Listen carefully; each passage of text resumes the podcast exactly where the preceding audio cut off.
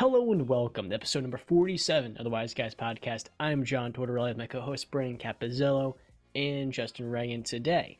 Do we have much to discuss in the NFL world? Starting off with Frank Reich being fired. Man, the midseason awards for all of us are the Seattle Seahawks contenders. Who's legit? A segment featuring the Titans, Jets, and Minnesota Vikings. And last but not least, we'll get maybe a B Caps take on the Colts getting smacked by the Patriots, and Jairus as well. But I'm sure B Cap's gonna proclaim them as the best team in the uh, AFC East. Got a hot take for them.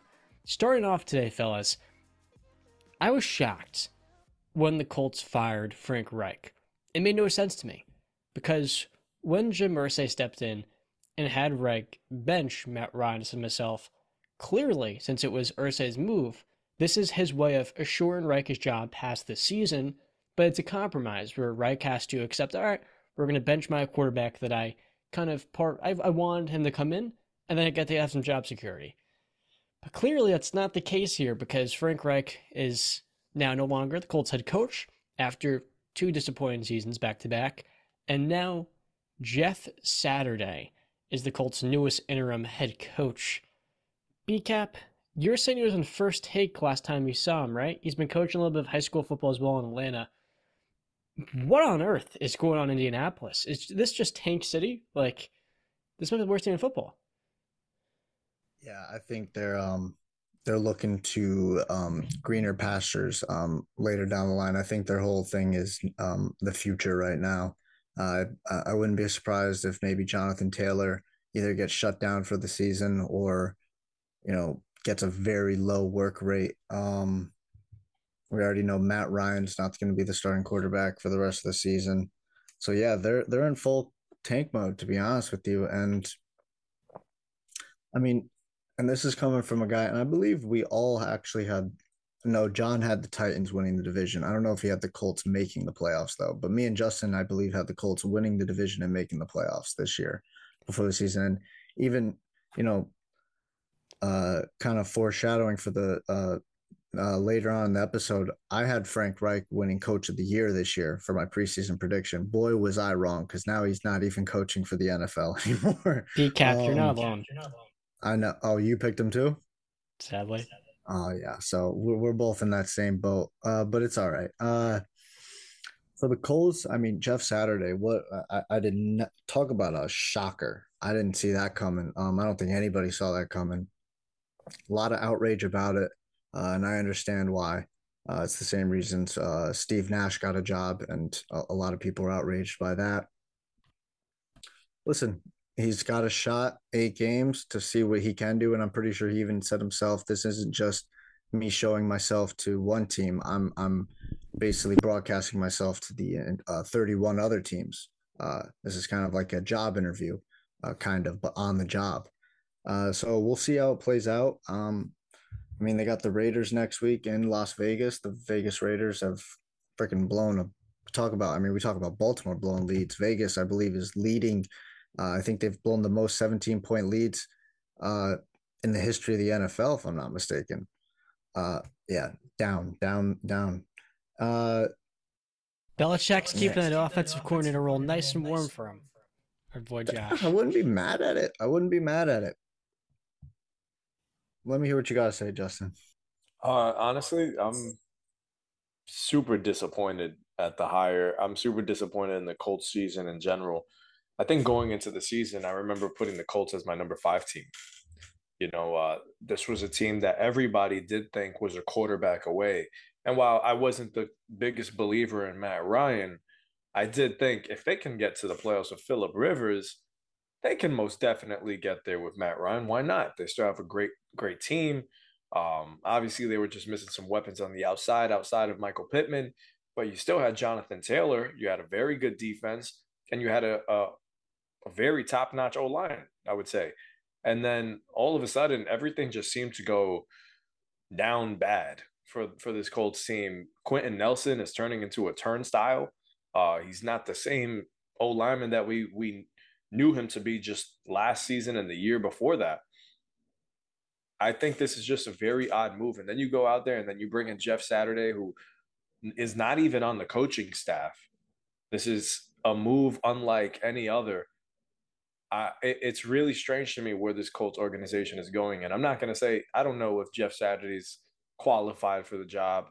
I mean, from what I heard, what I read, his high school record was three and seven. So why is he your head coach? And so, and Brandon, you mentioned Steve Nash, and that's a perfect example of somebody who just has, you know, has been in the league for a while and his name is recognized and he's going to get the opportunity because of the name. I, I would love to give him the benefit of the doubt for the simple fact that I like watching the guy on TV and say, yeah, maybe he can. He was a center for a long time playing alongside the second greatest quarterback of all time. So he knows a thing or two. Um, but this the rest of this Colt season is a pretty much it's it's done. You know, this is actually a serious question. I would assume this is history. Frank Reich is the first, not Frank Reich, sorry, I wish Frank Reich. I want the Steelers to hire him as the OC. Jeff Saturday has to be the first NFL head coach with zero pro or collegiate coaching experience. And if I'm a player on the Colts, like a veteran, uh, a Quenton Nelson, and sure, the offensive line this year has been bad, but like Michael Pittman, all these talented players that are high pedigree and they're trying to win games, the type of message this sends is this organization clearly does not care about winning.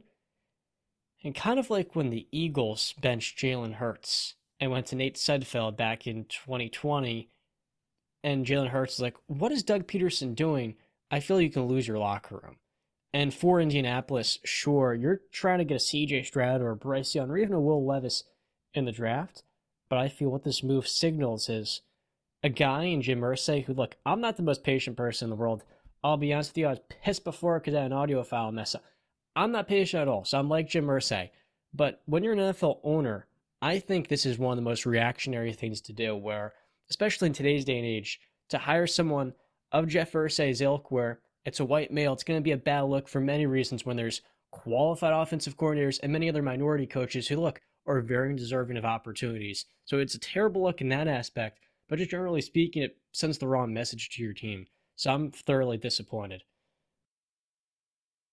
Talk about minority coaches who don't. I don't know if he has a job right now. He might as a coordinator somewhere, but somebody who coached for the Indianapolis Colts and brought him to a Super Bowl, Mr. Jim Caldwell uh, who got unceremoniously kicked out the door in Detroit uh, after making the playoffs with that team and having a positive winning record with the Detroit Lions. Uh, yeah, uh, I, I wouldn't have gotten rid of Frank Reich. I would have given him one last shot with a young quarterback to see what he can do. Uh, but I agree with your points, John. It, it, this this could easily lose the locker room. I mean, I know Stephon Gilmore doesn't want to be playing for a team that's not, you know, trying to win. Uh, so yeah, this is this is a bad look all around, and yeah, I mean they're on to the future right now. They're that that's really what they are. They're they're on to the future, I guess. That much is for sure. Oh yeah.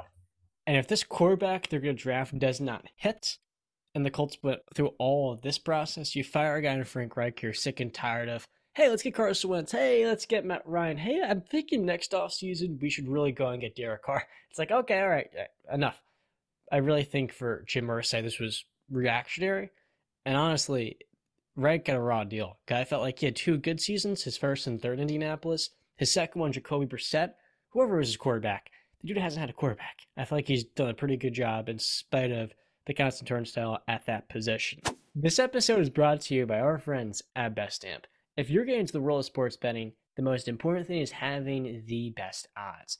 And in this market, oftentimes that can be a time consuming endeavor. But with the BetStamp app, all you have to do is download it and sign up for all the different affiliate sportsbooks out there, and they'll give you the best odds each and every single week. But it's not just the line shopping that makes BetStamp such a useful tool. If you want to keep track of all of your bets, you can in one single place to go along with all their accounting tools and live bet trackers. So be sure to bet like a pro with the BetStamp app. And if you're going to use the app, be sure to let them know who sent you at the Wise Guys. That is W I S C G U Y S. Thank you so much to BetStamp for supporting the Wise Guys podcast.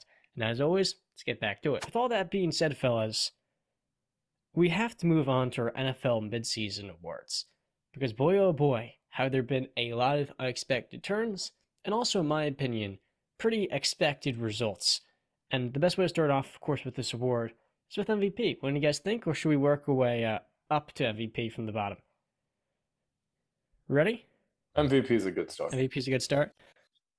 So my pick for MVP coming to this year was Josh Allen, but some of the other candidates thus far would be Jalen Hurts, Patrick Mahomes, and Geno Smith. When I look at this Bills team, rough game on Saturday, get rough game on Sunday versus the Jets, but ultimately Josh Allen this year has been the best player in football. And when you look at how good this Bills team has been, in spite of that loss, I have to go with him given the fact what he is doing right now has never been seen. Being able to year in year out win 11 to 13 games at this type of level, we don't see this. We never do. What type of players on this? You, you can't argue that. I'm Josh Allen is having incredible season, and while you could highlight two ugly games, uh, that Jets game was the ugliest. I wouldn't say it's a stain necessarily. It's an ugly game. It happens.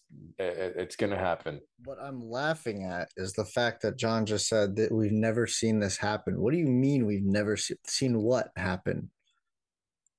A quarterback like Josh Allen that has led his team to 11 to 13 wins year in and year out. And right now he's averaging. We've never seen that before. Tom Brady, Patrick Mahomes, Aaron Rodgers, Peyton Manning, I could keep going. Drew Brees. Uh, uh, a quarterback of Josh Allen's style. A Cam Newton was not doing this stuff year in and year out with the efficiency.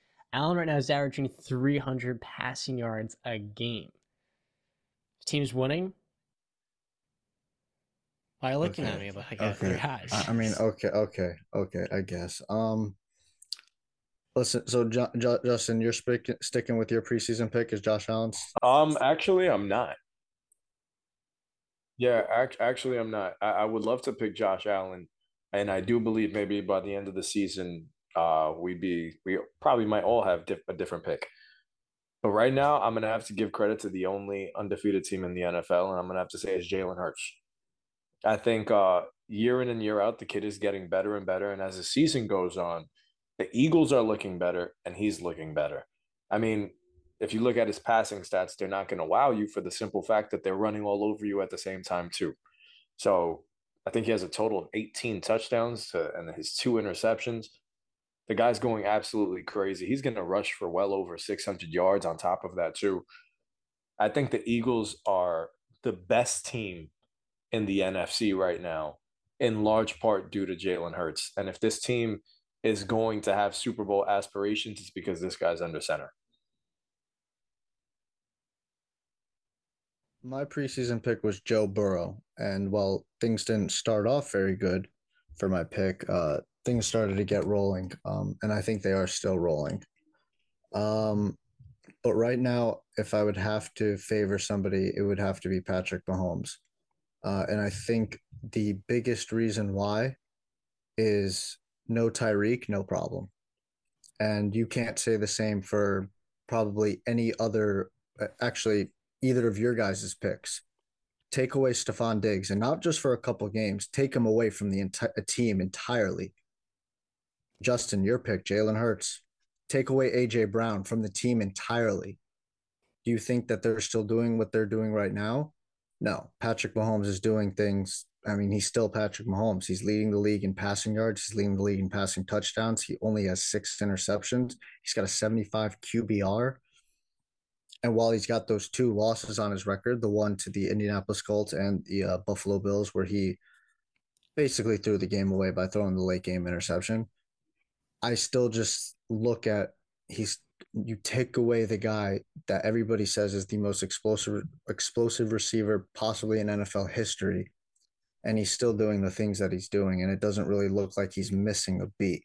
And he, you want to talk about legs, John? Um, I mean, look no further than last night against the Tennessee Titans, where Patrick Mahomes was damn near running wherever he wanted to run on that team, and he and he. It's really weird because he doesn't look like he's a very mobile quarterback, or when he gets going, it doesn't look very you know fluid like a Lamar Jackson, right?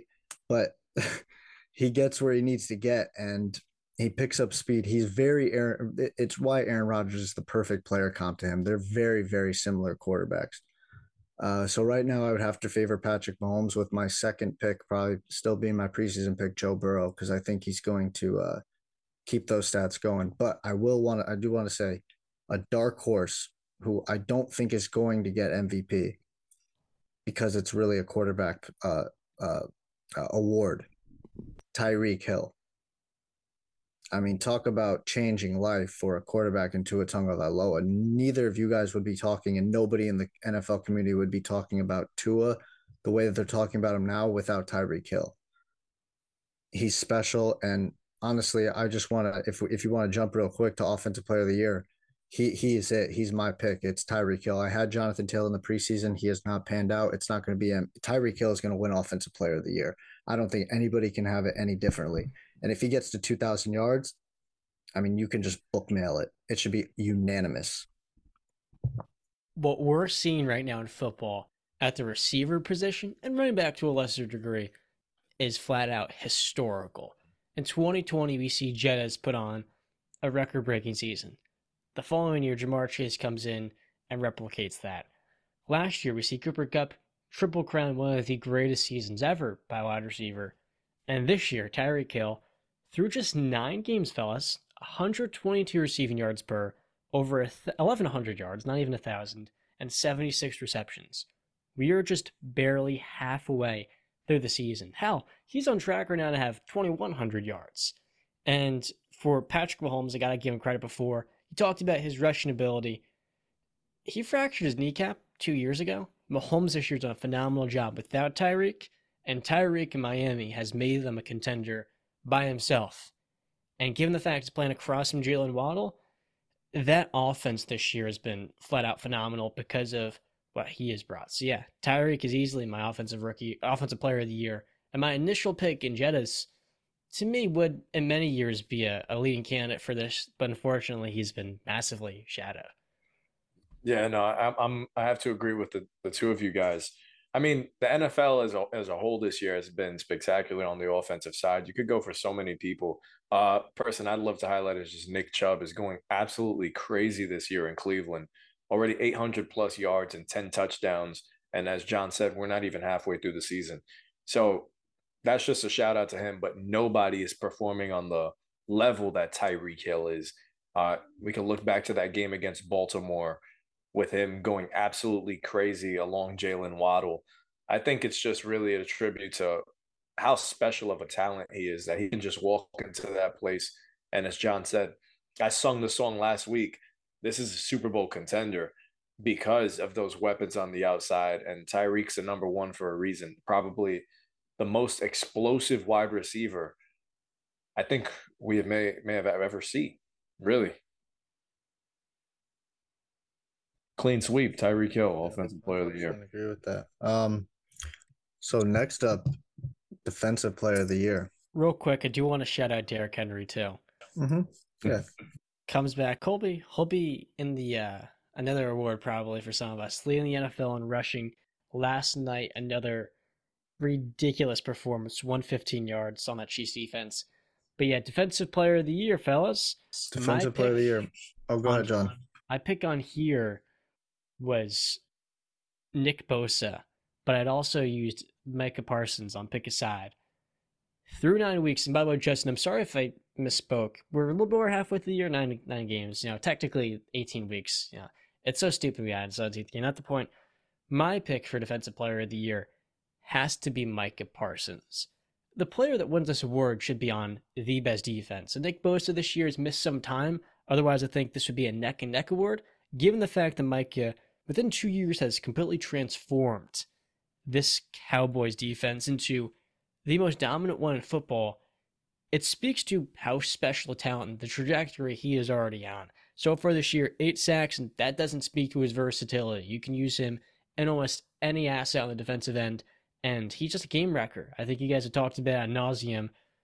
This is probably the second best, maybe the best defensive player in football in terms of impact influence It goes hand in hand and just flat out versatility, the strength, size. He's not the biggest. He's only six foot two, six foot three. He is, he's big. And then the speed, the athleticism, it is honestly out of this world.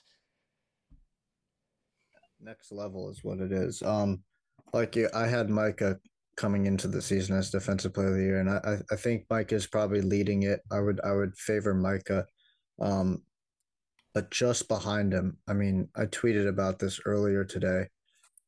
Uh, excuse me. This guy needs to get his love. Needs to get his flowers. And I might just be speaking just because I'm a Patriots fan, but Matthew Judon is that dude and he's one of the best pass rushers and one of the best defenders in the league.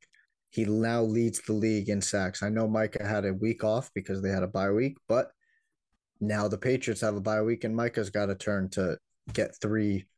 Actually, he's got to get four sacks to take the lead in uh, uh, sacks because right now Judon's got an 11 and a half sacks. So uh, I, I, I got to give my boy Judon some love. He is our best player on our team uh, for the New England Patriots and while I don't agree with John Wood, I, I, don't know if he meant to say should be the best, the defensive player of the year should be on the best defense. I think they should be on at least a top five defense in the league. Um, but yeah, and I think I think those two guys, but I do think Micah is is leading the candidacy right now. I think it's Micah by a long shot, to be honest. More so from the simple fact that from the beginning of the season, the way he started off the season in the first two games just sweeping the league by storm and drawing so much attention. Uh, Micah is on another level, being compared to some of the greats like a Lawrence Taylor in some people's eyes, which is absolutely crazy in comparison. Now, I, I was never blessed to, to watch Lawrence Taylor actually play. I've seen highlights, and he's a madman on the field. And Micah Parsons is just that. He is a madman. I mean, like uh, it's a clean sweep here, and, and Brandon mentioned Judon, but I, would like to give some love to to Myles Garrett up in Cleveland because that dude consistently is showing out every single game. He's a beast. He eats in the trenches, and one, he's a freak of nature. Have you ever seen that guy dunk off vert?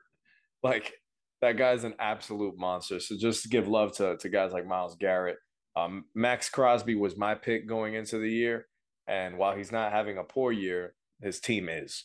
So it kind of just overshadows his production in my eyes. If we're all going to give our favorite dark horse, I'm actually going to take one on a good defense, and that is Patrick Surtain of the Denver Broncos. He has been arguably the best corner in football this year.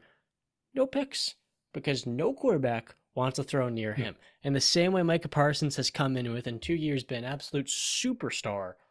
What Patrick Surtain has done on that back end, Justin Simmons missed some time, has helped this Broncos defense be at the very top of the league. And a week ago when I said the Broncos had a chance to make the playoffs, it wasn't because of their offense, it was because of that defense. And year two, Patrick Surtain is already the best player in that unit by a convincing margin. John, did you try to were you trying to sneak this the Patriots defense and say they're not a good defense or Oh no, I was dissing uh, Maxx Crosby. Not really. It wasn't really Maxx Crosby's fault. His defense is bad. If you want to throw out dark horses, let me just shed some love because you threw out a losing team. Let me throw out a team that's actually winning. Uh, I'm gonna shout out to Quinnen Williams, bro, on the Jets. Yeah, he's not defensive player of the year, but the impact that that guy makes when healthy, you can see it clear as day in that defense. He's an absolute monster and also one of the best personalities in football. Mm. Speaking of more teams that win games, we're going to move on to Coach of the Year next. Fellas, this has been an insane year for head coaches. Brian Daboll and Robert Saleh in New York. My pick is undefeated. There's, of course, Mike McDaniel, Kevin O'Connell, and even Matt Eberflus only has three wins in Chicago. We got four rookie head coaches who have been very impressive this year to go along with a handful of veterans and Mike Vrabel. Bill Belichick's done a good job, and a couple of others. But my pick has to be Nick Sirianni in Philadelphia. I always think back to that stupid press conference where he made a big deal about it, and I look at what he has done in Philadelphia since then. Offensively, this team has not only maximized Jalen Hurts, they've put him in the picture perfect situation. And a kudos goes to their GM and Howie Roseman, but we would be remiss if we didn't acknowledge how great this offense has been because of the system put in place. Nick Sirianni has hired a great staff. Defensively, the team is clicking on all cylinders. There is no weakness, And what do they do on Sunday? They beat every single team they play. And when they play take my Steelers, they annihilate them. It'll be embarrassing. To me, right now, the Eagles are the most complete team in the league. And I think it all begins with the system and culture that has been cultivated by a guy in just his second season in Nick Sirianni. Yeah, that's a good show. Um, so like I said earlier, Frank Reich was my preseason pick. Uh, that didn't pan out. So for me, Let's I wrote down. Yeah, I wrote down six names, and that might sound crazy, but I think there really are six people in contention right now, and I think the way this season plays out the next eight weeks is really going to determine which one of these six is going to be the guy. Uh, I got Nick Sirianni, obviously undefeated at 8 0 with the Philadelphia Eagles. Brian Daboll with the New York Giants. They're 6 and 2 right now. Mike McDaniel with the uh, Miami Dolphins, I believe 6 and 3. Uh, Pete Carroll, got to give him some love with 6 and 3 uh, for the Seattle Seahawks being the number one team in the NFC West. Nobody saw that coming before the season. Kevin O'Connell at 7 and 1 with the Minnesota Vikings, leading the NFC North. And then obviously Robert Saleh with the New York Jets uh, at 6 and 3. I think those six guys are the real top uh, contenders for this award. So I, I do think Saleh is. Uh, I think the Jets are in for a um, tough stretch coming up to finish out the season. So I don't think he's going to be up in there.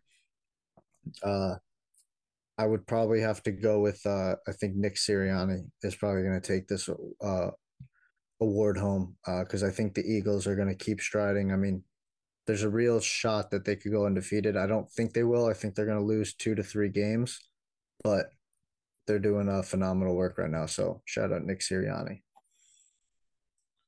I'm gonna keep this award in New York, and I'm gonna go with Brian Daboll. Daboll.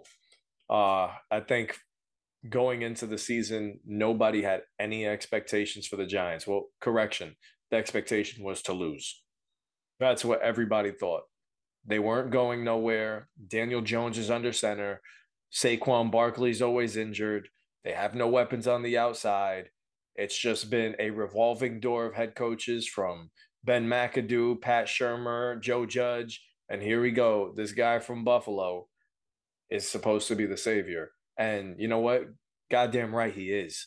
He definitely has been. Uh, the Giants are ahead of schedule. I don't think, and same thing with the Jets. Eh, you could really go either way with this award. And Brandon, you listed so many head coaches. All of them are worthy of this award.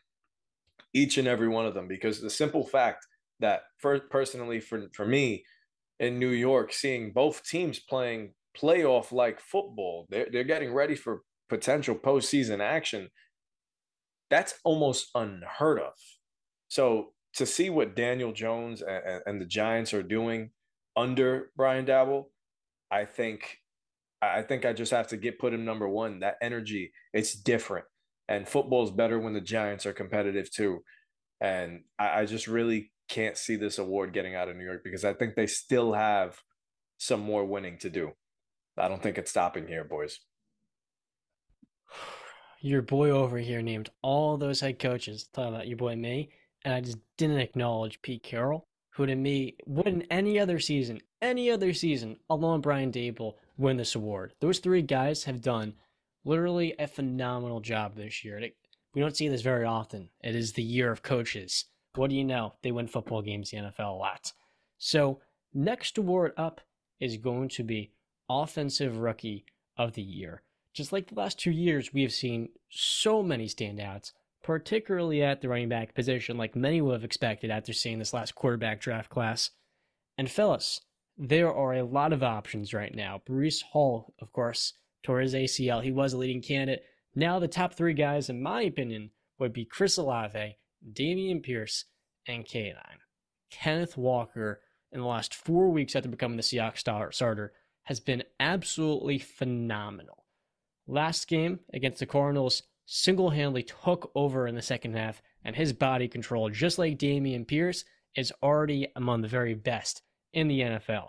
For me, so far it would be Dameon Pierce, but with the level that Kenneth Walker's been playing at recently, I had to put my money on him because that Seattle offense is rolling. Give me K9. So far to start this year, he I mean, Dameon Pierce is 600 yards already, but K9 has about 550, and he's gone to the end zone how many times? On Check Football Reference, seven rushing TDs with 570 rushing yards. And no, five yards a carry. Yeah, two of the guys you know, I mean, Dameon Pierce and Kenneth Walker the third are, are my two top candidates. Uh, and I would have to favor Kenneth Walker, and simply just because uh, the Seahawks are going to be in a better position uh, later in the season, actually winning games and competing for a playoff spot, while the Texans uh, are not. Uh, and Kenneth Walker, like you said, four games as the lead back, 570 yards, seven touchdowns, and he's got a game where he had 167 yards rushing. this guy is is the real deal. So I would I would be leading with uh, Kenneth Walker the third. Yeah, I have to roll with you guys on that one. I'm going to roll with Kenneth Walker. I mean, seven touchdowns in five games, seven rushing touchdowns in five games. The guy's going absolutely crazy. And it's kind of cool to see a running back go wild in Seattle to get you uh, a little excited and think about the days of Marshawn Lynch. Um, so I have to go with K9 for the simple fact also, he's been running wild for my fantasy team, and we're undefeated right now. So thank God for the waiver wire. To all the fantasy football owners out there, I like playing fantasy because what I'll do every year, Justin, is to take all of the rookie running backs. So this year I took Bruce, I took Kenneth, and I took Dameon. And of course, Bruce got hurt, so I just replenished it in both of my leagues. And basically, the reason why it's my first year playing was Alvin Kamara's rookie year. So yeah, if you play fantasy football, pro tip, just take all the rookie running backs, man, especially in a class like this. You'll probably be happy at the end of the year. Next award up is Defensive Rookie of the year. So far this season, there have been a lot of very big standouts, and they haven't been edge rushers per se. My pick was Aidan Hutchinson. He's had some good weeks, he's had some bad weeks, and he's had some weeks in between. So far, the leading candidates would have to be Devin Lloyd of the Jacksonville Jaguars, who had a very strong start to the year, but it's kind of slowed down since Tariq Woolen of the Seattle Seahawks, fifth round pick, and last but not least, Sauce Gardner. Two best nicknames in football might be Sauce and K9. With all that being said, boys, this guy doesn't get the credit he deserves, but right now, this Seattle Seahawk defense is rolling. Give me Tariq Woolen because everyone's going to talk about Sauce. They love him. They love what he's brought to this Jets defense, and he has truly been a top 10 corner as a rookie. But Tariq Woolen has been right there in terms of the production four picks and nine games in a touchdown, a goal off eight passes defended, two fumble recoveries, and man, that dude is one you don't want to throw near because when a corner is six foot four and is one of the best athletes in the field, oftentimes he is going to make plays. So give me Tariq, man. Yeah, I think it's uh I mean my preseason pick was Aidan Hutchinson like John. And I should just mentioned Sky Moore was my preseason pick for offensive rookie of the year. That has not panned out the way I thought it could have panned out, but that's neither here nor there. Defensive rookie of the year, uh, I think it's either Sauce Gardner or Tariq Woolen. Um, God damn, on that thir- a, day three of the ja- draft, was I looking at the the players that were available, and I was like, Patriots, please take Tariq Woolen. I mean, I just loved. I, I fell in love. I during the draft, the way I look at it, I don't really watch college football. I fall in love with the physical attributes because that's really all I can look at um, without knowing their story or whatever to being able to understand their intangibles and Tariq Woolen just screamed off the page um, physical attributes six four right? What is he like 220 maybe? Runs a 4 4 or 4 3 just absolutely insane stuff. Uh, sadly we didn't take him and that's another uh, feather in pete carroll's cap where he's able to find these cornerbacks late in the draft. I mean namely richard sherman and brandon browner right? Kam Chancellor is a safety. Kam Chancellor too. Third, yeah, yeah, he was a deep pick too. but those physicals lead... beat Cap really sound like N'Keal Harry. no, N'Keal Harry couldn't run like that. Uh, Sauce Gardner, I'm gonna favor him, and maybe it is that I'm falling in love with the name. I love the name, um, but I think he's just doing incredible stuff. Uh, he's also six foot four, runs a, a fast forty. I mean, the guy he, he's next level. And I saw a stat that he if they're hoping him to be the next Revis, apparently he's already having a better rookie season than uh, Darrelle Revis did. So, bright future is bright for Sauce Gardner. But you know what? maybe down the line, Justin, uh, we might see a, a, a history repeating itself where a famous cornerback from the Jets comes to play for uh, New England and gets himself a Super Bowl. How you like them apples? I don't know. The way the Jets are playing, they might be getting a Super Bowl before us. So that, that's just um, that's just me being honest. But I want to show love.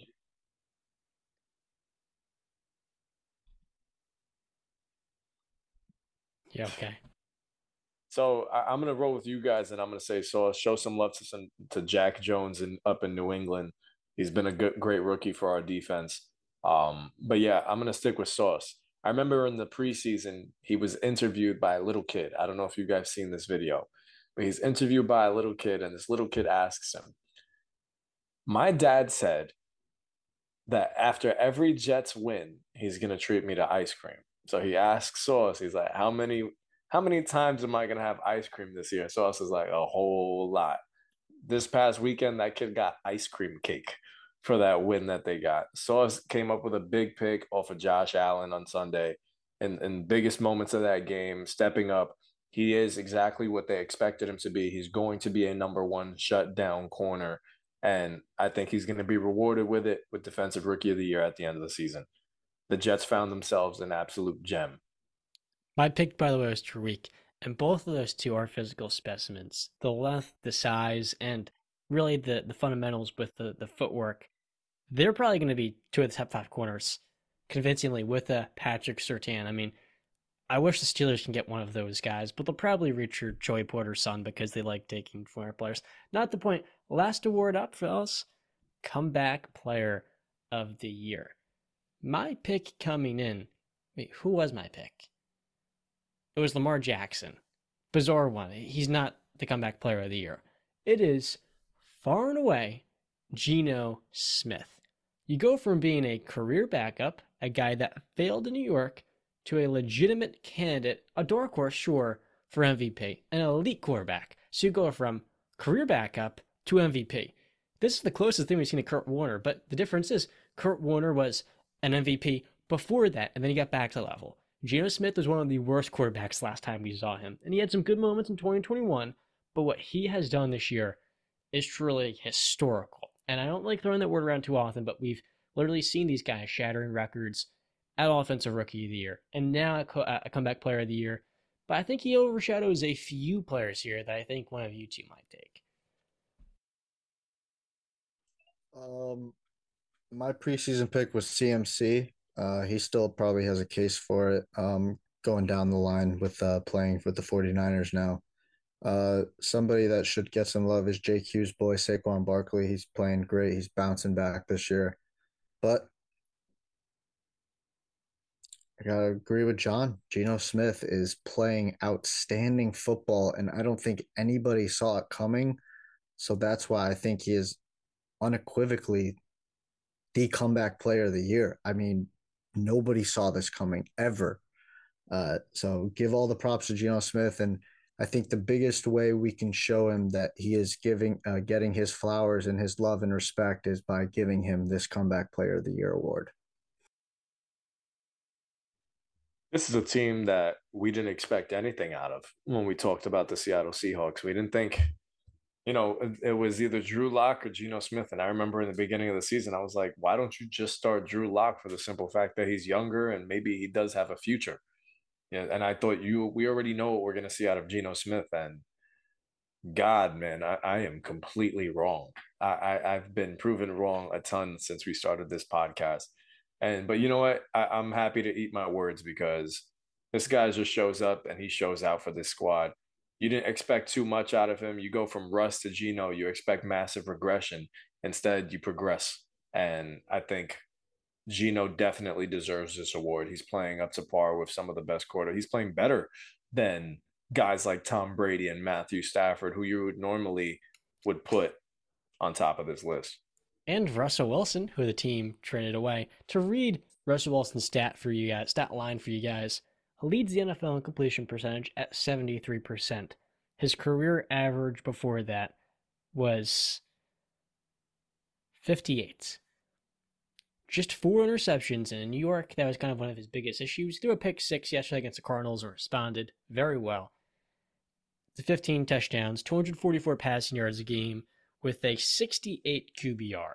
Truly been a top 10 quarterback this year, better than Aaron Rodgers and better than those guys you named before. And what that leads us to, fellas, is an opinion that's been brewing in my brain for a couple of weeks now. I said when the Seahawks beat the Broncos in week one, that was their Super Bowl. And the fact of the matter is, not only was I critically wrong there, they won the offseason by a country mile. And they also have a chance this year to go to the Super Bowl if everything continues to play out the way it has. This offense is one of the most balanced units in football. And I want to talk about this draft class they just had. It's elite. They can run the football with the very best in the NFL. And defensively, over the last four weeks, they've continued to get better and better. They get to the quarterback, they generate pressure, they get sacks, and back it, along with Tariq Woolen, Coby Bryant this year has been playing very well. The forced fumbles, picks, whatever it may be. If this Seattle defense can continue to play the level it has over the last month, there is no reason to say they can't win multiple playoff games this year when you look at the state of this current NFC. I have to say it, guys. Everybody, everybody was wrong about the Seattle Seahawks. No one was right. When you look at what the dialogue was this offseason, it was all about Pete Carroll's outdated system, right? He couldn't win without Russell Wilson.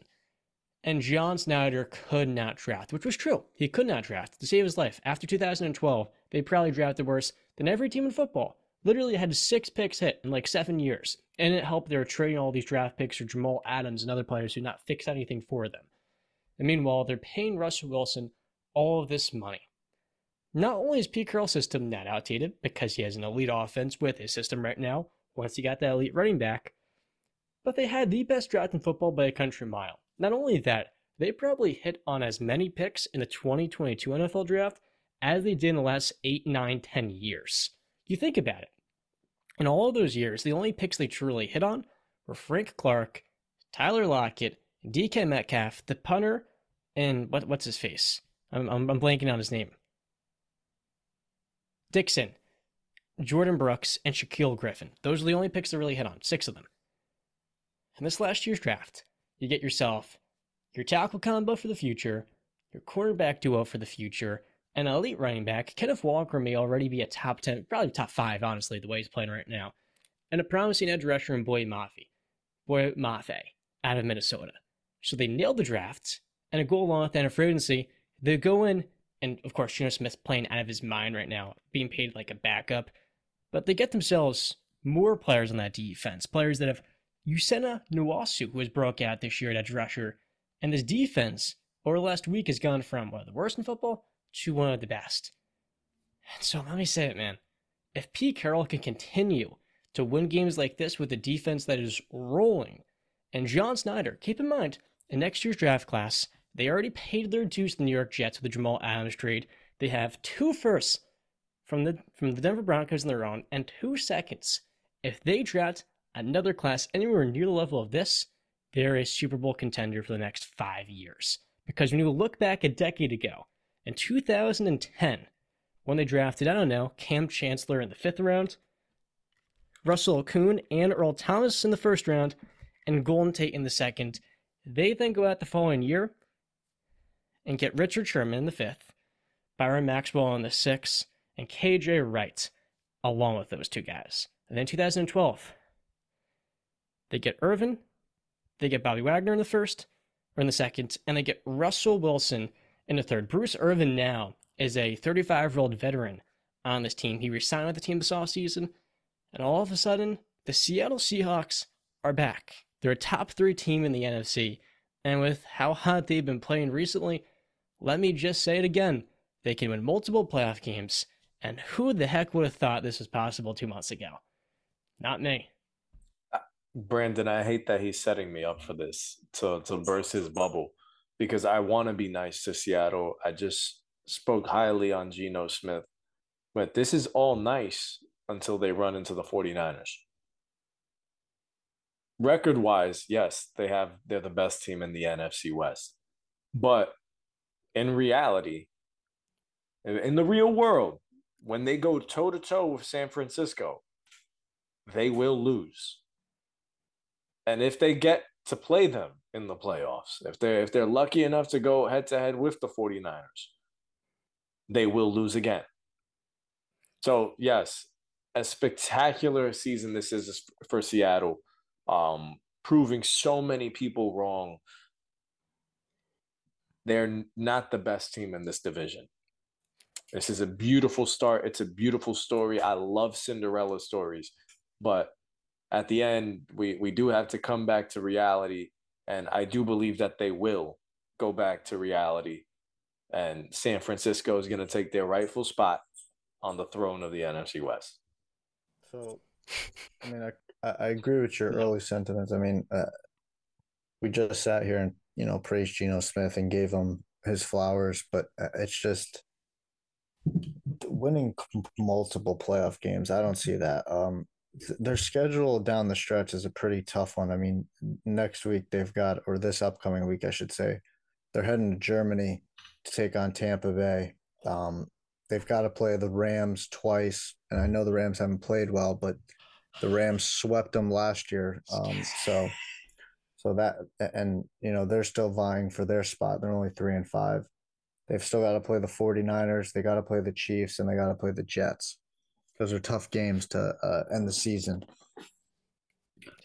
I, I, uh, in terms of in terms of future, I don't want to. I want to give Geno his his love now. I just don't know if it's a sustainable thing. I don't know if he's going to be able to continue this. Is this just a you know one time thing or can he actually sustain this and keep this up? Like is is this the real Geno Smith or is the Geno Smith or is the Geno the real Geno Smith somewhere in the middle of what we've seen before and what he is now? That could be the case. So I, am not going to blow smoke up their ass like you. I do think they're going to make the I, I do think they're going to make the playoffs this year. I do believe that. But they've got a tough road ahead and yeah it, it's yeah, they're, they're not winning multiple playoff games. That that that yeah, that is not happening. Yeah. Okay. So first off, they have a two-game lead in the NFC West, and Jay Ray, Geno Smith is better than Jimmy, and what we're seeing right now from Geno Smith is legit. This is who he is. He's a much better quarterback. And what are we comparing him to? Because he's been a backup for six years now. So the quarterback in New York, that is long gone. That's so far away in the distance. I'm not even taking that into account because we saw last year Geno played very well as well. And you look at this offense, fellas, an elite running game, a running back in Kenneth Walker who's probably going to finish with 1,200 yards. He's been that good and he's been that much of a game changer. And then you look at the talent. B-Cap, I know you like Noah Fant. Last night against the Cardinals, big time 51 yard play. You add that with DK Metcalf, who has built a strong connection with Geno Smith, Tyler Lockett, who's still one of the better number twos in the NFL, and defensively, if this group, like I said before, if they can continue to play at the pace they're playing at right now, this is a top 10 offense and a top 10 defense, maybe top five defensively. So you guys can say, oh, you're blowing smoke up there. You know what, John? We don't know if Geno Smith's going to keep this up. The fact of the matter is, Brennan, the Rams are a below average football team. They're just not a good team. Matt Stafford this year has not been good, and Geno Smith has cleared him. They can't run the football, and their offensive line is a train wreck. The Buccaneers have no explosiveness whatsoever, and for as solid as Tom Brady has been, they are also a below average, poorly coached football team. And I have to give Pete Carroll his respect because what he has done right now shows me he is still an elite coach that gets the most out of his talent. He's run off Russ, and now he's winning Geno Smith. At the end of the day, they're better than those two teams. They have more talent, they're more dynamic, they're more balanced, and defensively, they're better. There's nothing those two teams have over the Seahawks this year because Geno Smith has been better than Tom Brady and better than Matthew Stafford. And next week, they're going to beat the Buccaneers, extending this to a five game winning streak in Germany. They're not, they're not beating the Buccaneers. Actually, you want to yeah. put a bet on it? Let's do it. Let's do it. Let's do it. Let's do it. Down. Um, so here's the thing, right? What's if you took if uh, just a bet. I mean, we haven't really put a, a thing down on any of our bets this this season, so that can be discussed off air if we want to. But let me get into this. We're on. We're on if I were to take Geno Smith right now, right, and stick him in Tampa Bay, and I were to take Tom Brady and put him in Seattle, do you believe Tampa Bay would be four and five? No, they would have a worse record, right? Okay. And if you put Tom Brady in Seattle, they are either six and three or they have a better record. Okay, that's first off. So him being playing better than Tom Brady, I don't believe that because without Tom Brady, this Tampa Bay team is dead in the water. The only reason anybody gives them a shot is who? Tom Brady. Okay. The, do you know that Tom Brady leads the NFL in um, touchdown and interception ratio? Realize he does not. He's not turning the football over. So if he were to be turning the football over, they would be playing, they would have a much worse record because they would be losing much more games. The, the, the Tampa Bay Buccaneers are right there. And, and the win last week, uh, uh yesterday, was such a big momentum builder because it's not just the fact that they did win, it's how they won. It's the fact that Tom, Tom Brady, for the 55th time in his career, let me repeat that again the 55th time in his career driving down the field and getting a game winning uh, drive. Now leads the NFL in NFL history with most game winning drives, breaking uh, Peyton Manning the tie they had at 54. You play for a million years, you'll eventually get it. That that's not the case at all. That is that is not the case. So anybody can be clutch. Geno Smith this year is taking. Anybody can be on. clutch. Anybody can be clutch. Is that what you're saying right now? Anybody can be clutch. What was Ben Roethlisberger last year? That that's not the question I'm asking you. You just said that if you play long enough, anybody can get that record. That's yeah, not the yeah. case. 55 game winning drives. You play for 20 years, 22 years. It's no. eventually going to come around, man. No, no, no, it's ben not. Ben Roethlisberger John. last year was one of the worst quarterbacks in the league, and he led the NFL in that stat. This is career. Oh. How many how many game winning drives does Ben Roethlisberger have? No one's asking what Tom Brady did in 2014. They're asking how's Tom Brady look in 2020. But he cares about that. That's not what I'm saying. He broke a record, so we're oh. giving him the props that he broke the. Did he not just? Did he not just do a game winning drive on Sunday? I'm not talking about 2014. I'm talking. He broke the record yeah. yesterday. That was another feather in his cap. Sure. He, he also passed the 100,000 yard mark, but I guess that's just a, oh, wow, he passed 100,000. That means nothing, right? 100,000 means nothing now. But hasn't been said about Tom. Oh, oh, see again. So he has literally bumped his level of greatness so far up, Tom Brady has, that passing a 100,000 yards postseason and regular season is, uh, Tom, what, what has Tom not done? That's how great Tom Brady is in, in respect though tom brady's done everything you know so it's just but, like but it doesn't no, it doesn't wow yeah, it should that's a hundred thousand yards do you know who the second leader is it'd help if he was actually drew, winning timeout drew brees drew brees you know how many yards drew brees has career 85,000. So he's leading them by 15 plus thousand yards. Yeah, and that, that's fantastic. I'm not nobody's not well. I'm, all right, and talking about winning, you want to crack that joke. He just won on Sunday. Okay, yeah. so that's a win. Was right. inches away from being three. Does not matter. a win is a win. Did he get a win? Still under 500. The Doesn't Falcons matter. have a he... the Falcons are winning that division. Marcus Mariota. No, they're not. How much you want to put on that? Well, right now they are. Oh no, no, they're not. They're not. They're they're in second place. They're tied. No, uh, the, the tiebreaker goes to Tampa Bay because they beat them head to head, and they're going to beat them head to head again. I don't know. What do you mean you don't know?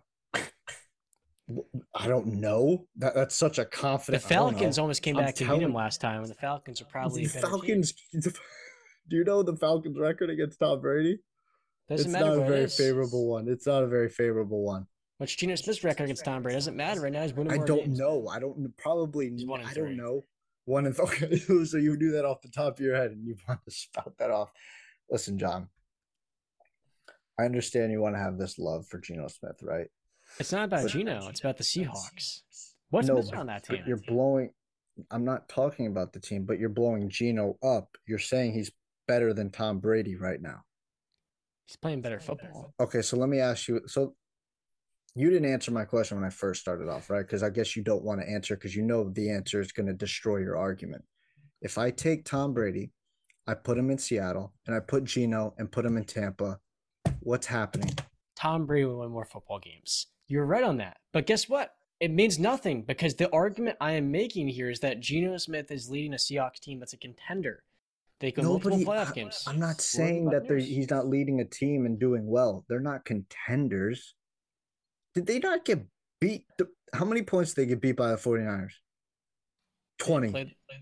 Yes, they did. 27 to tw- 27 to 7, week two. The, okay. And I know you want to laugh at the Rams, right? And you want to have your pot shots, which is fine. They deserve it. They haven't played well. Let me ask you a question. Another one divisional games usually can a bad division uh can a bad team in the same division as a good team beat them how many times have we seen that in nfl history for sure that's too many times to count too many times to count all right that's fine you can make that point but you're disrespecting the the rams again so i'm i'm, I'm coming to that point you're telling me that the rams can't steal a win off of that off the Seahawks. I didn't say they're going to win both. I said, can they? That's not the question I asked you. You're going to listen to the words that are coming out of my mouth. I said, can they steal a win a game off that? That's not going to catch them up in the standings. One single. I'm steal. not saying about the. I'm not talking about the Rams catching them in the standings because there's another team too about the 49ers that you were riding them pretty hard before the season too, and I guess you've just fallen off of that. Even though they've added CMC, Jimmy Garoppolo is playing better football than we've seen before, and you've called him the perfect game manager, quarterback. You love Kyle Shanahan. You love I do, Deebo Samuel. I don't you love, love the durability of Nick team. Bosa. Every, you love, love all everything. of their stars offensively are injury prone. CMC, Kittle, is DK and Metcalf Deebo. not handled had had injuries in the past? Sure, but this is the most balanced. Is Kenneth Walker not coming Eagles off like conference. a terrible injury? Yeah, in, in college right yeah. now, dude, the dude's balling out. I'm not and saying right they're not this. balling out. John blew the Seahawks up so much that it's they're, they're just getting slandered right it's now. nobody wants John. to slander them, bro. I'm We're saying just... they could go at the NFC Championship game. Oh no, you, you're yes, kidding me, John. You're yes, absolutely kidding me, man. Time out. Time out. Why is it they so crazy with the way defense is They beat in Philadelphia because you believe Philly's the best team in the NFC, right? They're not beating Philadelphia. The Seahawks defensive front is playing very well. And Philly's is not? Well, Philly's hasn't been the most consistent in the running you game. You literally just said 30 minutes ago that Philadelphia has the best team in the NFL. One playoff game. All right, so you want to go one playoff game, right? I'll put my money on a Tom Brady led team can beat a Seattle Seahawks team in one playoff game. How about that? One game, I'll take Tom Brady. How about that? This is an actual calculated approach, though. You've watched the Buccaneers approach. play bad football Brady with bad the, coaching, and, and, you're saying, "I'll just take them to win because they got Tom Brady." I'll take the Seahawks because okay. this offense is balanced, yeah, and the running game is going to be conducive in December and January. Yeah. I think they can play their best football later in the year. Yeah. And given the fact they don't have an injury prone offense like the Niners, yeah. I have a lot of faith in them being able to beat a team like San Francisco if the Niners miss one or two of those stars. And with the way Geno is playing right now, I can't discount him as well especially look at what this defense is doing because hey, look, man, that's a lot of rookies over there. They're only going to get better. And with how much they're getting the quarterback after changing their defensive scheme this offseason, I'm telling you right now, the Seattle team is only getting better. And so it's not crazy. They can win a playoff game at Lumen. I think they go in the second round. They can no, but you didn't say you didn't say win a playoff game. You said multiple. Exactly. I think they're going the second rounds. And from there, they can win one playoff game easily. No, no, no, no. You said multiple. So you think at least, bare minimum, your prediction at least is NFC Championship game because you said multiple. I'm they're expecting not, them to win. They're not winning this game. division. Jared. I don't think they're winning this. Division. I, all right, I'll make a bet with you, and I'm willing to talk stakes. I don't think the 49ers are going to lose a single game the rest of the season. Who do they play? I know you said that last week, uh, mm-hmm. last episode. I think the 49ers are going to lose the second game. And you're right before I made the mistake. They lost by 20 in week two because they want to run the football. They're down. There's a better team now. Uh, no, yeah, I do think the 49ers are winning that division. Um, I, I don't. Yeah, no, I, I just I mean, we're going to see it this Sunday morning in Germany, neutral field. Tampa Bay Buccaneers versus the Seattle Seahawks. And Tampa Bay is going to be getting healthier. Antoine Winfield should be back. The cornerbacks are back. Akiem Hicks is back. Uh, and I'm ready to freaking go, dude. All right, Tom. How about Brady the offense that can't score? Did they score when they needed to? Took them a while. Did they score when they needed to? Against a below average Rams team. Sure. Oh, below average, but they were holding them down, right? They were struggling against a Yeah. bad football team. Yeah. And They barely squeaked out a win. okay, is the do the Rams play? Did the Rams play in the NFL? Yes, but it's terrible okay. offensive line with a quarterback that is struggling with no running game Okay. and literally no receiver to go to outside Cooper Kupp. A defense again- that falls off a cliff after their again- top two superstars. But, the, but, but see again, you, you say that, but literally right before the game-winning drive, the the Rams defense that you're calling below average made a stop on the Tampa Bay Buccaneers, a bad offense. but you called them bad too. Two bad football teams going head to head. Someone's going to usually win. That's not that confusing. They're below average. Neither are a playoff team. But again, it's not even about them winning; it's about how they won. See, again, you're just shrugging your shoulders. Like, is Aaron Donald not playing football? Then is the Buccaneers' interior offensive line trash? Why didn't Aaron Donald make a bigger impact? You've called him probably the best player in football. I think. It, it, it where was he then? Is he not? Is he not a non-factor now? Is he not that good? Aaron Donald's just not that good, right? I don't think he's been the best player in football this year. I think it's been. But again, is he just he's just not that good, right? He's just not that good anymore. This is the ultimate team sport. Again, realize that, but right? we're talking about making a play in the final seconds of the game. Why couldn't Aaron Donald make that play? Dude, it's football any given Sunday. I don't know what you want me to tell you. Okay, the but see, we Buccaneers are can't not just playing well. use right now. that excuse not because we playing can well. we can go tit for tat with that all day. We can do that all And the day. Buccaneers I'm aren't playing good talking about a football. That's- that's what I'm specific at. moment. I'm talking about a specific moment in the game with 44 seconds left in the game. Why didn't Aaron Donald make the play? Is he washed now, or is he still one of the best defensive players in, in football? I'm asking you a straight up question. This is like a very simple. pointless debate. It's not pointless. If Aaron Donald is one of the best defensive players in football, should he not be able to make a play late in the game? You're looking at one possession to justify a team when you Is have it not the winning a full- possession? nine weeks of football to look at them play, and you should come to the conclusion they are not very good. Okay, so was Cincinnati was Cincinnati your pick last year that would make it to the Super Bowl? Did you think they had any shot? Were they playing good football? Really? No, they. I think they were like five and four at this point last year. They were also beating teams like the Packers in the regular season as well. So they were clearly a playoff caliber team. No, but again, nobody. I'm not saying playoff. I said Super Bowl. They made it to the Super Bowl. They You're telling me the that Raiders team and Titans in the first two rounds. through the first nine weeks of the season can't figure it out in the late half when Tom Brady has really made his money in November, in December, playing his best football, getting healthy. You could project that Bengals team getting better though with how young they were offensively. Young head coach, like Todd Bowles, not a good coach. He's Nobody really figured it. the Again, this of is your weeks. rewriting history because a couple months ago you were saying that Todd Bowles is a very good head coach. You literally said off of one gave season in New York, and he No, hasn't but been you very good this said year. that. Those are the words that came out of your mouth. So now he's so and where then is you Todd Bowles readjust what ranked? you You- think. So you're saying Todd Bowles is what a bottom five head coach? Probably bottom ten, Bottom ten. Yeah, bottom third, Okay. So now he's bottom third. And before it ended in the middle of the pack because of one year in New York. This debate isn't going anywhere. It's pointless. I don't know why he's ha- he's just trying to agno- disacknowledge, not even address the fact the Buccaneers aren't a good team. It's fine.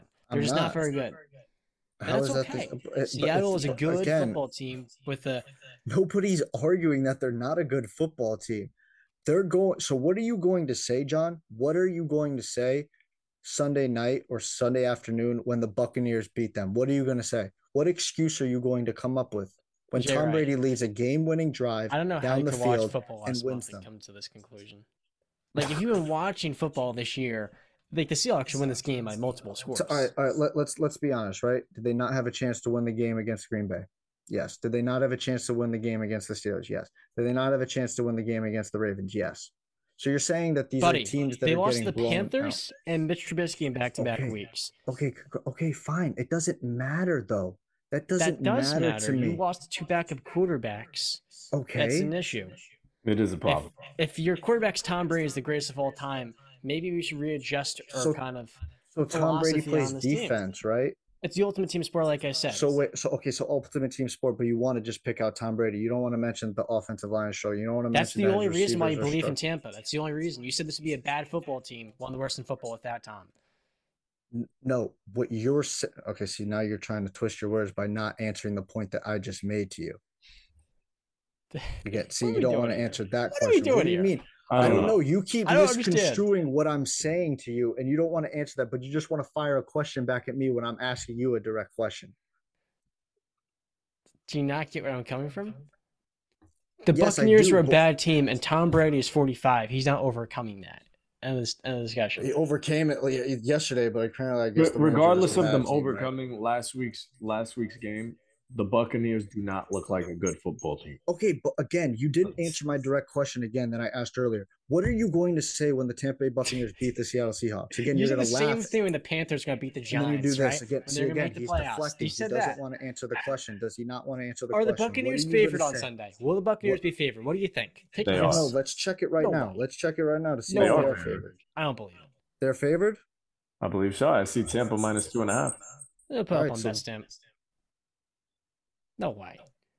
Yeah, they're favored by two and a half. So again, what Vegas are you going to tripping. say?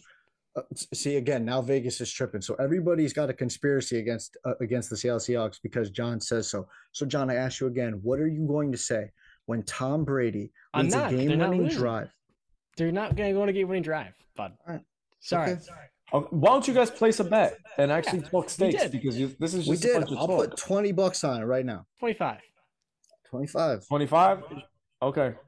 Let's do it. You know but I've The Seahawks, I'm so confident in the Seahawks. If they win, give me 10. I'll give you 25 if they lose. what you want. You're going to give I me feel $10? bad. I feel bad because the Seahawks are a much better football team right now. Mm-hmm. You think this is an easy bet? I'm very confident in my Seahawks, man. Okay. Your Seahawks. Now they're your Seahawks. Wow. Well, they're, Now I'm putting my your money on them, so I'm- I'm rooting for them Yeah, now. yeah, that is true. your If your money's on them, My your money's on them. This guy team. over here. Now they're your Seahawks. That's the five seconds ago they are. Yeah, of oh, five seconds ago. That is a All fact. right. If I put money on the Bears, I am a Bears fan. It's not the case at all. okay. On to the next. When the Buccaneers go on a game winning drive, we'll see. So, the last topic of the show is who's legit. The Titans almost won a six game winning streak. The Jets have already surpassed their preseason. Uh, you know, what the expectation was at five wins, it was four and a half. They are a six win team. And last but not least, the Minnesota Vikings are seven and one, second best record in football. We're strong with the Tennessee Titans, fellas. I had them finishing seven and ten. Actually backtracked them making the playoffs going into the year. I gotta ask you, two, are the Titans legit? Because every single year we discount them, kind of like their uh, brethren in the Minnesota, uh, not the Minnesota, the Memphis Grizzlies, right? But they have an elite head coach, an elite defensive line in the interior, and Derrick Henry. This right now is a clear winner of the AFC North, AFC South. Ultimately, can they win a playoff game? I could see it. I believe every team in football right now is beatable. I don't think there's anybody that strikes the fear of God in you. I, I mean, I I think they can steal one. I mean, think about it. They almost stole one from Kansas City. Why not? The Jets just beat the Bills, who isn't beatable in the AFC. So yeah, I'm gonna say they are legit. And I was against them going into the season. As long as Malik Willis isn't under center, yes, they are legit. I just I'm laughing because I was just making a point by a Tom Brady led team, but I'm getting laughed at like, oh, they're a terrible team. They have no shot at winning. But okay, but any team is beatable now. I got you. All right. No, they're they're I- not a legit Your team. your, your not- anger is with John, not me. No, I'm not. I'm, it, it angers at everybody because you were laughing along too. So I just wanted to be clear. I thought the about- debate is ridiculous. because again, yeah, because but Pointless. now every team is beatable, right? I, I guess you know the discussion changes all the time, right? Titans, the Titans are not legit. They are basically, I mean, you compare them to the Memphis Grizzlies. I compare them to the Atlanta Hawks of the NBA. They're not legit. They're a good team. They can win the division, but they're not going anywhere because of Ryan Tannehill under center. But Can they win a playoff game? A- against who? Give me a team. Because Uh, just saying they can Kansas win City a playoff Chiefs. game, no. They almost just beat him with Malik Willis, who completed five passes Okay, but I'm gonna trust Patrick Mahomes again. in Arrowhead. Mm-hmm. Because that's most likely where the game is going to be played. Uh, yeah, Marcus just beat them in the playoff game too. But um, Okay, but again, are we talking about past stuff now, John? Or are we talking about currently right now? Just Because you didn't want to bring up slight 2014 Tom Brady, but now we're going to bring up, it was a slight, you know, it a Marcus hint Mar- of Oh, now it's a joke. See, now it's a backtrack. Uh, John likes to backtrack a lot, guys. If you haven't noticed it, I'm having uh, fun throughout the show. And so Brandon now it's doesn't kill- doesn't kill now. It's me. having fun. Brandon, I'm picking the Buccaneers to win that game.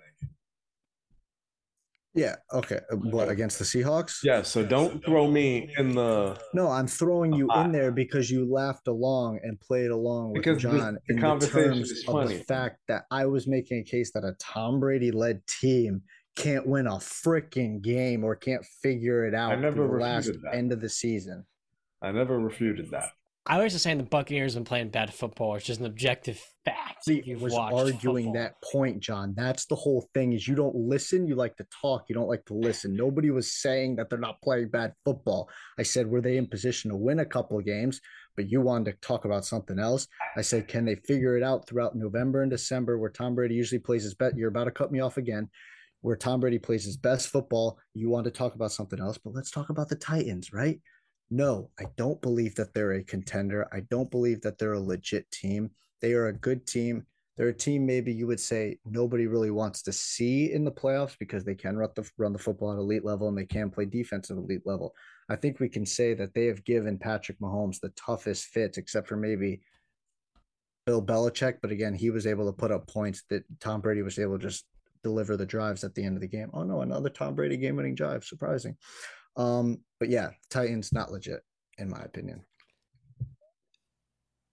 None of us had the Jets paying the Bills on Sunday, but they held Josh Allen to his worst game of the season. And I'll be honest with you guys, just when we thought the Jets weren't real, they weren't a real playoff team after Zach Wilson's performance versus the Patriots, you go out and beat the best team arguably in the AFC, a division rival at that, and you're tied. Okay, you're not tied. You're six and three. You're basically half a game out from number one in the AFC East. That so far this year has been the best division in football, which I'm not expect to be saying, but I- I am saying it now. So I have to ask you two guys, with this Jets defense, are they a real playoff team? J Ray. No, no, stop. Just no. No, I think they are. No, they're not. Why are you saying that? No, no, not. See, now I have to cut you off because I thought you were going to come in here and be honest and be. Real. I am gonna be I honest. to- No, you're not. I you're am not. be You're not being honest because am going to be apparently you didn't watch the Patriots game. That, um, I, I'm about to touch on that. Okay, uh, Listen. then let me hear your point, Sean. I mean, Justin. Sorry. I, I don't believe I, I don't believe that Zach Wilson's going to go into Gillette Stadium and beat the Patriots this week. I don't think it's happening. But when I look at the rest of their schedule, I see a ton of winnable games. And while yes, the Patriots game is winnable, yeah, I do, I do because now, Brandon, just say what. Unmute yourself and say what. Because I'm looking at this schedule. The Bears, albeit playing better football, winnable game. The Vikings have been playing close, close games. They're not blowing the doors off of anybody. If they can go into Lambeau and beat Aaron Rodgers, they can beat the mighty Buffalo Bills. Why can't they beat Kirk Cousins? Why not? Then you got the Bills again in, in Buffalo. I expect them to get what, what was due to them and get smacked. But then you got the Lions, the Jaguars, the Seahawks, and the Dolphins. Those are all winnable games. This team is playing winning football. Zach Wilson looked like a completely different quarterback this Sunday than what he did against New England. Are you saying the Jets can win this division? No. I think Buffalo will still win the division. I'm not going to jump ahead of myself, but I see this team as a playoff team. I think they're going to get there. Like I said before, every team seems to be beatable to a degree. And if Zach Wilson isn't turning the football over, he's making good plays with his arm. He's not expected to do too much as long as he's not throwing interceptions leaning back and, and, throwing it into traffic, then Yeah, the Jets can win some games. They have a good team. This isn't a bad football team, and they're coached well. So why not? I can see them actually making the playoffs. I don't want them to make the playoffs as a Patriots fan, but yeah, all new all of New York football is ahead of schedule. My overreaction was a little bit because I was thinking about another. I was thinking about Miami's uh, stretch to end the season, about a lot of winnable teams. Because uh, news uh, uh spoiler, I think Miami's going four and four to finish the season. Um, but I mean, you say a lot of winnable games for the Jets, right?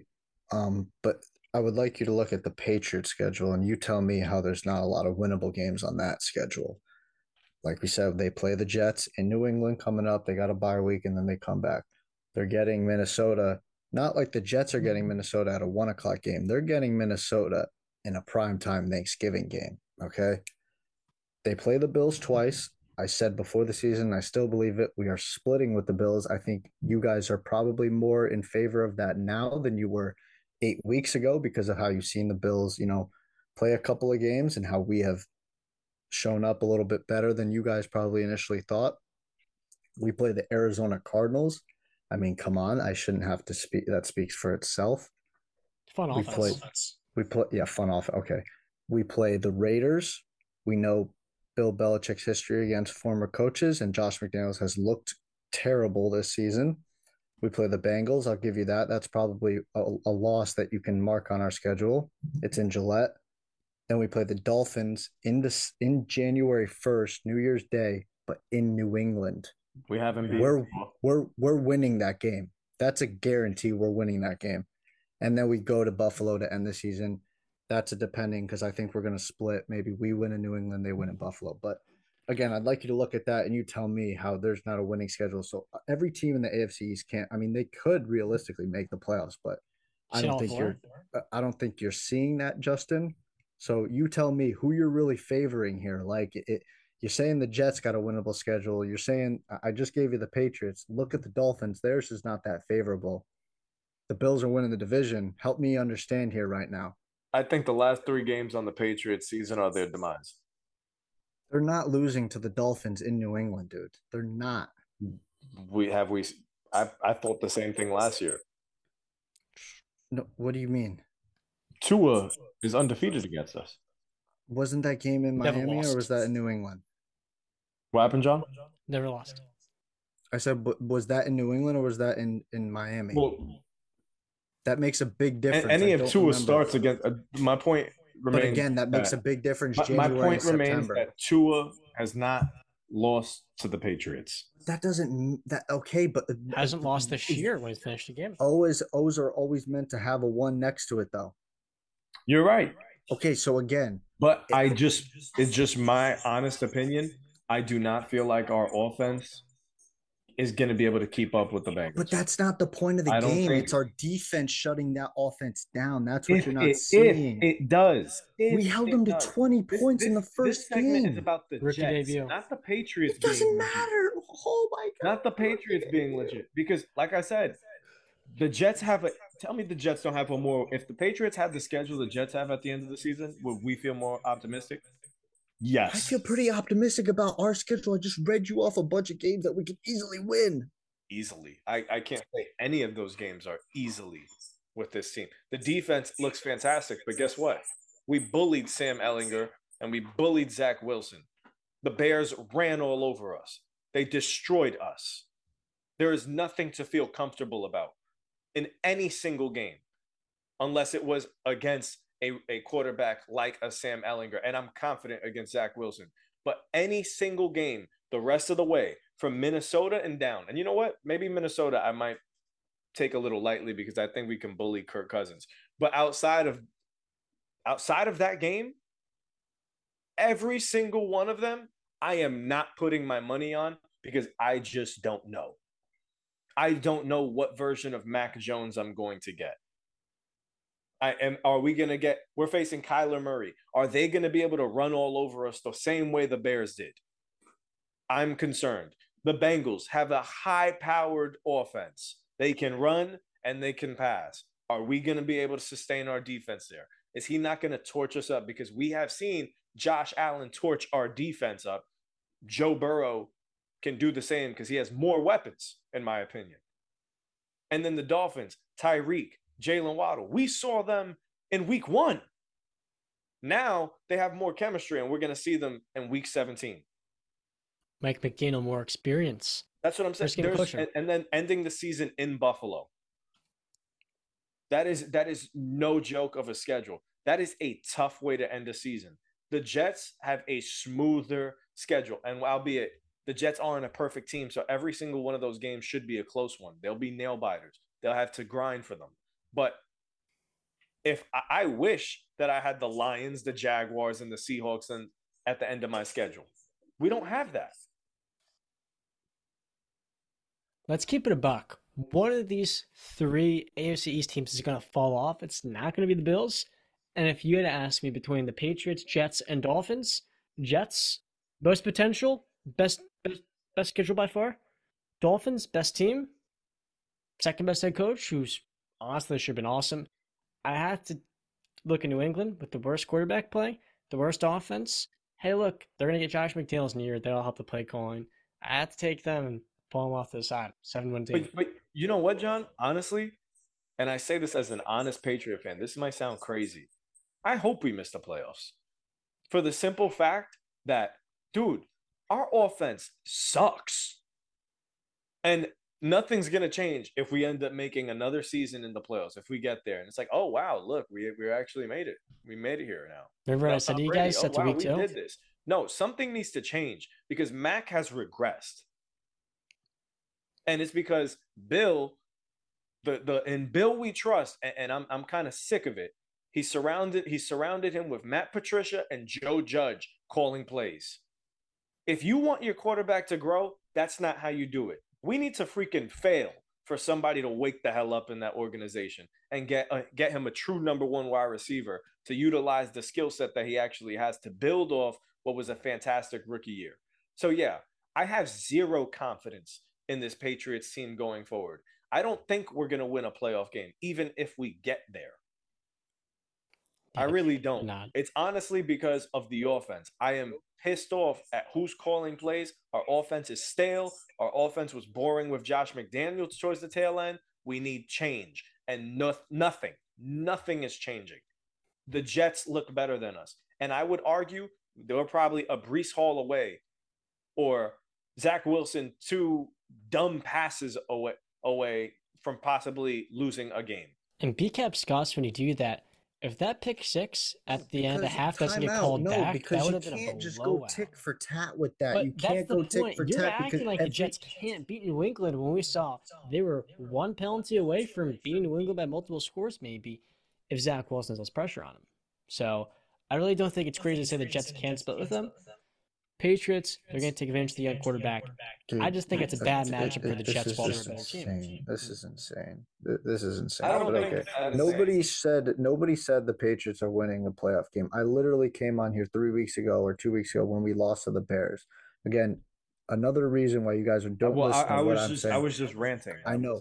I'm. I said I don't give up. F about this season. It's done. It's over. Whatever they do, it's gonna happen. I'm on to next season. Mm but I'm still going to look at it realistically. And I'm going to say, I, again, don't know where the Jets' affinity came from again. We just beat them. And the score was not what really the game was. We were beating them bad. The defense was owning that offense.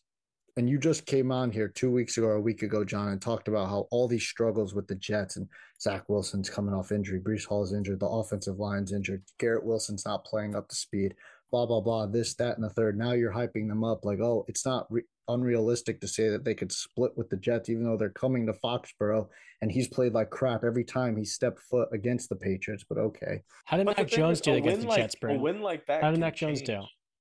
Huh? How did Mac Jones do against the Patriots? Uh, that's Jets. Uh, but that that's fine. That's not what our offense is built on. Our offense is built on running the ball and getting play action. What's the Jets' offense built on? What's the Jets' offense built off of? Is it the same thing? Well, Zach Wilson's making dumb errors, is he not? He played a pretty clean game last week, but is he going to continue that? I need to see it week in and week out. You're right, but you can't say like the NFL changes week to week. Oh. one win that happens like this win for for Tampa against the Rams, maybe that's something that can catapult this team. A win like that against the Buffalo Bills for the Jets can be a big confidence booster for for a locker room. They they can go on a run here. I'm not and like I said, I don't see them beating New England and Foxborough. I really just don't. But outside of that, I think they have a fair chance against every single team. Every single team. But yeah, on to the next. The last team, fellas, is the Minnesota Vikings. 7 to 1 start this year, and luck. They haven't all been domineering victories, but this last Sunday, Kirk Cousins got his W in Washington against the team that didn't want to fully guarantee his contract. And now we're looking at a Viking team that will be hosting a playoff game. More likely this year because the Packers have been absolute dog water. And after their sixth loss, this one to the Lions, they have reached such a low point. I think it's safe to assume that entire organization deserves to be slandered in every possible way.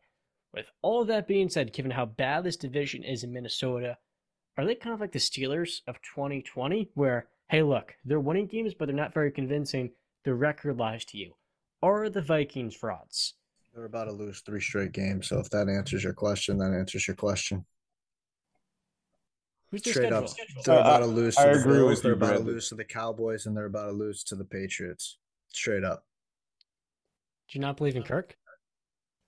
Um, why? Why am I going to believe in Kirk? Uh, you guys ride Bills nuts? No. You guys like the Cowboys' pass defense? Kirk Cousins playing in prime time on Thanksgiving against the Patriots. You tell me how I'm crazy. I mean, Justin just talked about how the Jets have a pretty easy schedule and they'll beat the Vikings. That might be four straight, is it not? I said they can. Tell me I'm crazy, right? They're going to lose three straight games. The Vikings run the football very well. That's great. They're gonna lose three straight. They're to lose three straight games because they don't beat the Kirk Cousins record against the Dallas Cowboys. Go look it up. It's god awful. I, I think he's actually winless. The Bills just got embarrassed by the Jets. I think Josh Allen's going to come with a fury and fire. I think you guys are going to be picking the Buffalo Bills on Thursday morning when we do our pick 'em. Um, and the Patriots again, primetime game Thanksgiving. They're going to lose that game. So tell me I'm crazy. Three straight. How quickly again th- this thing can happen where we raise a team up, right? and then how quickly it can fall, how quickly you know the NFL uh, landscape can change. But we just uh, you know saw that when the After those three games, fellas, they have the Jets at home, which is a pretty winnable game. I think those are two even teams. Maybe the Vikings have a slight edge. Then you have Detroit, the Colts, the Giants, the Packers, which is, should be an easy win, and the Bears. So that right there is five games against the Bears, Packers, Colts, Lions, and Jets. They're going to be favored in. Maybe in all six of those games if you include the Giants week. So they can lose three straight and still finish with 12 or 13 wins because of how easy this division is. nobody's saying. I think me and Justin are not saying they're not going to make the playoffs. They're going to make the playoffs. They'll they're going to win the division, but they're losing three straight games. Is what we're saying. But what if they're the number two seed and they go fine. up against a Giants Yeah. or I don't know, a 49ers in the first round? Yeah, in the that yeah, the 49ers. Nah, that I mean, you believe in Kirk Cousins in prime time? Not at all. Okay, then then that answers your question. He's just playing devil's advocate right now. But really, no, I think he actually wants to believe in the Vikings. I think he actually wants to believe in the Vikings, but he can't. If they can play the Giants in the first round, the Giants in the seventh seed, they can win a playoff game. And So can the all of a sudden, I think the Giants will hope that they go up against the Minnesota. that's a good matchup. I would like that game. Or a rematch, Giants Seahawks. I like both of those matchups. So, Big Cap, you're just out on the Vikings. Even with TJ I Hawkinson never coming and making a huge impact never- in game I one. was never in on the Vikings because of Kirk Cousins. So I don't know what you don't listen when I talk, John. I do. I've never been in on the Vikings ever because of Kirk Cousins. But TJ Hockenson was great this last I week. I don't care. When your quarterback's throwing it to the other team, that means jack all. Kirk Cousins has not been thrown to the other team every single week. When he plays in prime time, John, stop being slick. You know what I'm talking about. They could have lost the last two games. they could have. I feel like the Commanders were Yeah, going to take that game wait, from them. Wait, who said who who picked Washington? I know they lost, but who picked Washington to beat the Vikings? So I mean, it didn't look that crazy, right? Taylor Heinicke, my guy, yo. And a given Sunday. pass. You see that throw? You see that throw? What? Taylor Heinicke has become the new Ryan Fitzpatrick. Nah, stop it. That's Geno Smith. No, don't do Geno like that. That's not disrespectful. That's Ryan disrespect. Fitzpatrick had swagger, bro. Stop it. Don't do that. Ryan Fitzpatrick had swagger. So is Taylor Heinicke. He does have some swagger. I like his swagger. I like that. I like that kid. So with all that being said, I'll wrap up episode number 47 of the Wise Guys podcast. Thank you so much for watching and staying to the very end. If you stayed to the end, be sure to let us know in the comments down below and check out, of course, BetStamp. The link is in the description. The Wise Guys code W I S E G U Y S. If you like to download the app, and as always, we'll see you Stay classy. Next time. That was really poorly timed. I thought you were gonna say we'll see you next time, and then I was gonna go stay classy. Who says we will see you? Stay classy.